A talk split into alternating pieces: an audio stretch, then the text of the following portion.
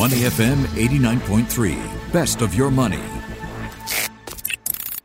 Market View on Money FM 89.3. Asia Pacific stocks are trading mixed this morning following an overnight rally on Wall Street. Seoul is in the red, down three quarters of a percent. Tokyo is flat, and Sydney is in the green, up a quarter percent. Joining me now as we break down all the market action. Happy Hump Day, Ryan Huang. Happy Hump Day. Is it already Thursday? Oh, wait, it's Wednesday. Wednesday. Wednesday. Oh, gosh. All right, now that we got that settled, let's start the morning with the world of cryptocurrencies, where much of the enthusiasm has faded and traders talk of a crypto winter. That's a term for a prolonged downturn that could last several years. Last November, Bitcoin plunged some 70% from its highs. It's currently trading around 20,600 US dollars per token, though it dropped to nearly 17,000 over the weekend. And I'm sharing this now because have you ever wondered, could I invest in crypto falling? Well, during the rally, market watchers always talked about ways to invest in rising crypto. Shorting the cryptocurrency for retail investors at least has been more challenging until now. So what's changed, Ryan? Yeah, so you've got a new product in the market to watch out for where you can pretty much short the prices of Bitcoin. So this is the ProShares Bitcoin or short Bitcoin strategy ETF. You might remember not too long ago, about eight months ago, they did come up with an ETF, but this was the US Bitcoin futures ETF, the first one to do so, and it would be on the futures of Bitcoin prices going up. But this time around, they have come up with something that goes in the other direction, where investors or traders can bet on the way down, which is pretty much what's happening these days. Indeed, the ProShares short Bitcoin strategy ETF ETF does not directly buy or sell Bitcoin. Instead, it places wagers on futures contracts on the Chicago Mercantile uh, Exchange, Mercantile Exchange that pay off when the price of Bitcoin dips. So it tracks an index. Now, there are some signs that investors are exercising caution in this area, trimming their positions in funds that short Bitcoin. CoinShares actually reporting that investors redeemed about 6 million US dollars from short funds last week and nearly 40 million from digital investment products overall, which could perhaps indicate that negative sentiment is peaking. Now, that said, another way traders have been trying to bank on crypto's recent downturn is by shorting, and that is to say, betting against companies like MicroStrategy, companies that have invested in Bitcoin, those that are closely identified with its success or failure. Ryan, how have these short sellers been faring? Yeah, that's a very good question. So, if you look at how Bitcoin prices have been faring, they have been pretty much going down since the start of the year. So, if you look at Bitcoin down around 50% and Ether down around 70%. So no surprise to see the proxies, um, the stocks you mentioned, MicroStrategy, those have been big advocates of these cryptocurrencies. They have also been down. And if you have been betting on them going down, you would have made big time with gains such as an average of 130% if you were a short seller in digital asset stocks. So that's even better than wages against some of the sectors that have not been doing well. And this includes automobile and software companies. Uh, they have returned um, 50% if you are a short seller on those sectors. And the retailing, media, and entertainment industries have seen gains of about 46% for short sellers in those sectors. So 130% gains if you are a short seller against cryptocurrency stocks. Well, we said this before on the program, but it's worth reiterating. Investments in crypto are volatile. Shorting stocks can be as well. So if you're looking at an investment strategy of this nature, have a strong stomach and really only invest what you can afford. All right, next up, let's turn to U.S. markets. Stocks rallied overnight. The S&P 500 jumped 2.5% as it regained a big chunk of last week's losses. The Nasdaq and the Dow both finished up more than 2% as well.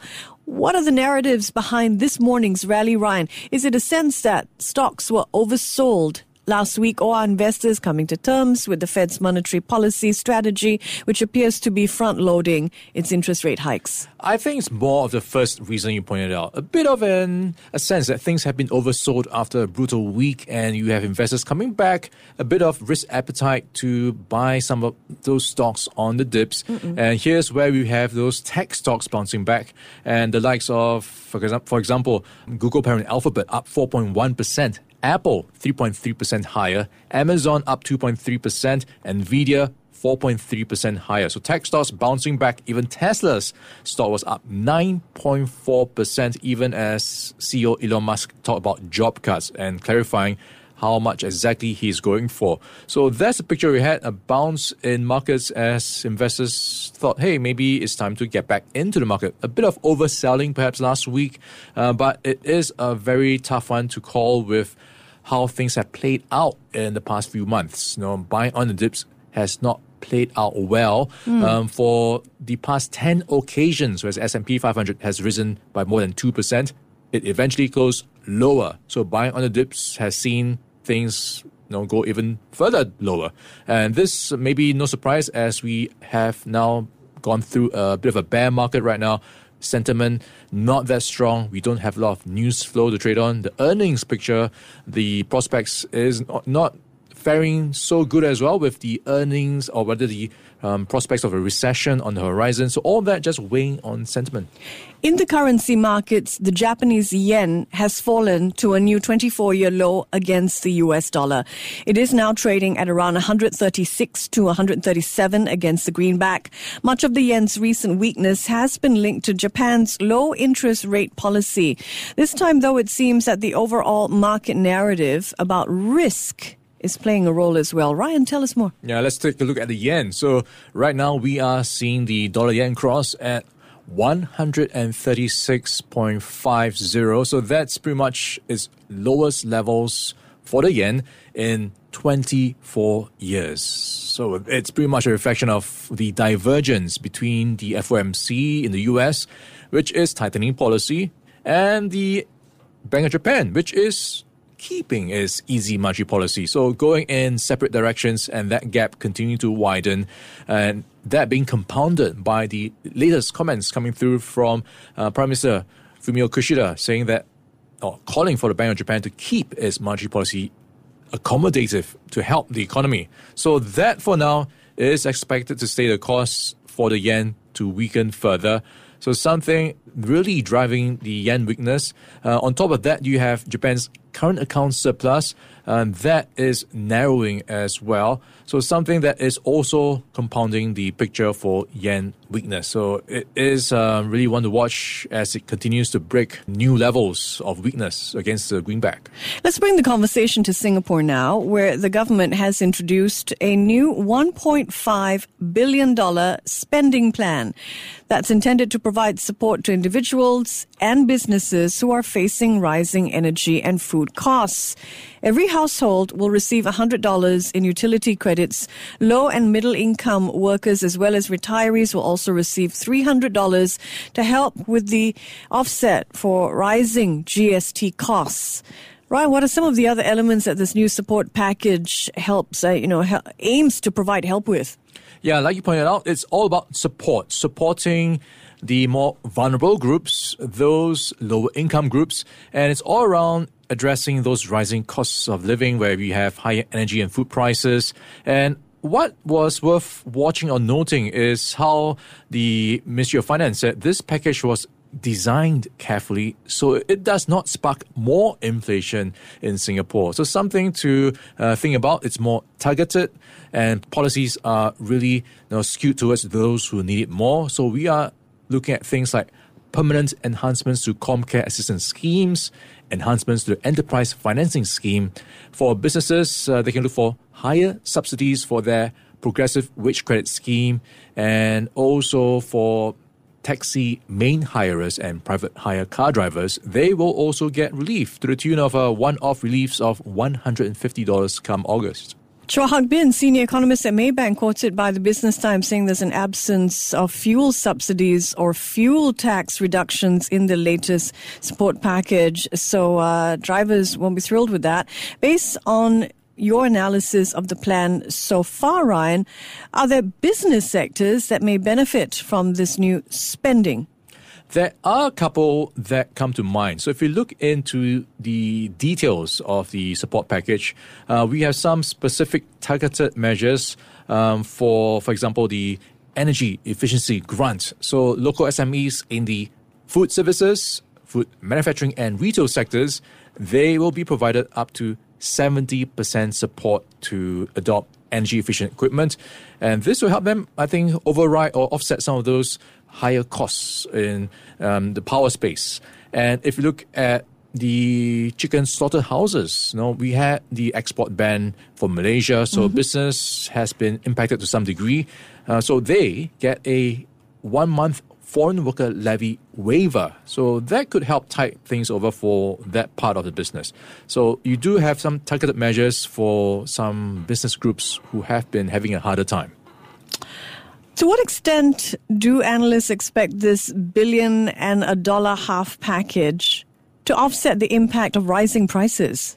It's a tough one. No? The challenge is huge, and we do have these targeted measures helping in some areas. So it will go some way, but with the magnitude of the challenge, it will not fully address everything. So it is something that will go some way, and I think we can look forward to further calibration as required. Um, as we see the situation unfold, to look at what further measures may be needed down the road um, so something you pointed out as well, we have seen an absence of fuel subsidies and tax reductions. So maybe something that could be considered in future reiterations of the package.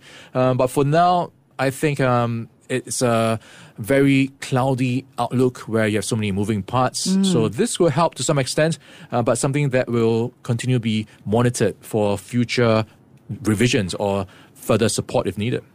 Yes as uh, people on the ground monitor rising costs of living and, you know, basic costs moving up, fuel costs moving up as well. And of course, they need to balance that with Singapore trying to pivot as an economy and infrastructural investments in that area. Time for corporate news and a game of up or down. Are you ready, Ryan? Let's go. All right. I don't know whether you have cereal for brekkie. Ryan, but do you? I used to be big on Frosties. You remember Tiger? Uh, is his name Tiger? Love oh. Frosties. Little treat in the morning. Yeah, so Tigger. this was no. Tigger. Yes, I, I think he was Captain Tigger or something. Yeah, I think oh, well, right. Yeah. So I had pretty much the whole range of um, cereals from Kellogg's when I was growing up. Um, not so much as now, uh, not as much now, but it is something that brings fond memories. That's and nice we could be in for a bit of a change for Kellogg's because they are splitting into three. So, three separate companies because Kellogg's wants to focus on its snack business, which accounted for 80% of its total sales. So, pretty much a recent trend. We are seeing big companies trying to break itself up to focus on growth priorities. So Kellogg, the latest one to do so. You're right. So Kellogg's going to be splitting into three independent companies, and one will focus on global snacking. Now, I need to get into the industry clearly. Uh, another is going to focus on North American cereals. And the third independent company from Kellogg is going to focus on plant based foods. So it sounds like the basic food groups to me. Investors are so far taking the news in stride, but I expect the split will unlock some shareholder value. So it's an up for me. More Froot Loops, Pop Tarts, and cornflakes for everybody, hopefully.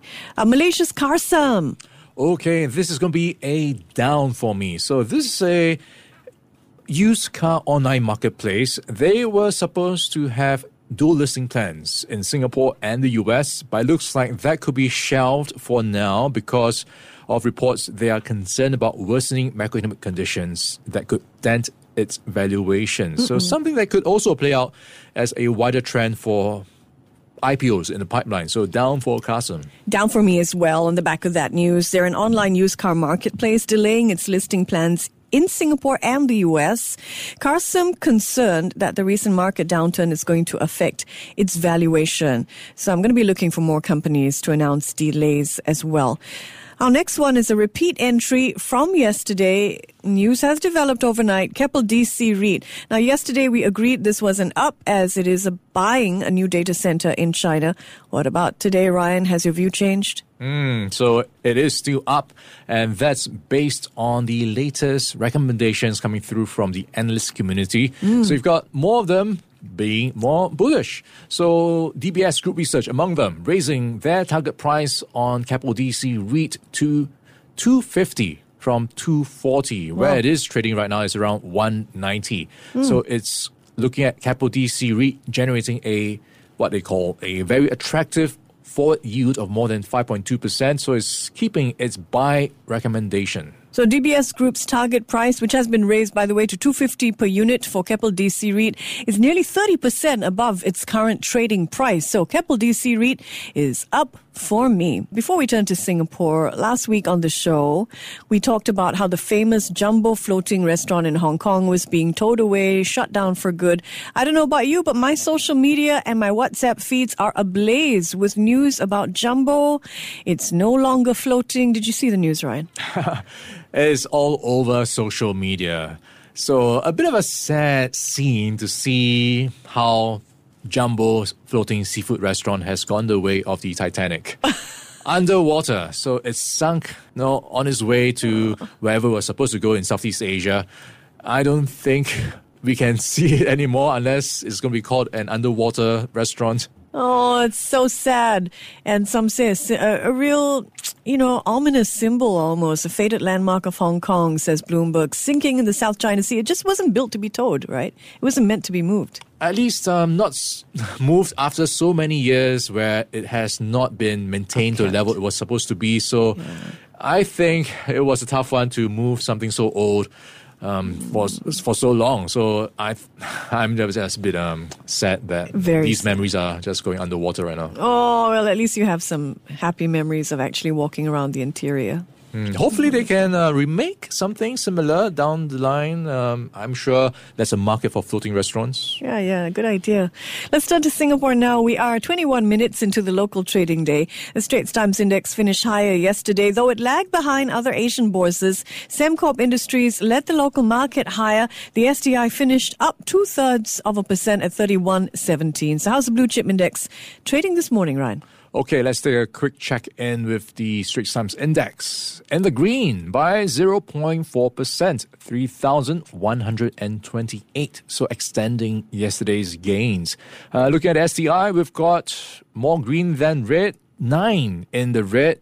At the bottom, Thai Beverage down 0.8%, followed by Venture, Singtel, SIA, and OCBC Bank. Looking at the top of the table, we have Keppel DC REIT up 2.1% at $1.97, followed by Jardine Matheson Holdings, DFI Retail Group, CapitaLand Integrated Commercial Trust. Uh, worth noting, Capital Land Invest is up 0.8% at 384, and they are in the news for setting up their first onshore renminbi fund in China. So that's in the headlines uh, to watch out for as investors react to the news. Sure will. Before acting on the information on Money FM, please consider if it's suitable for your own investment objectives, financial situation, and risk tolerance. To listen to more great interviews, download our podcasts at moneyfm893.sg or download our audio app. That's A W E D I O.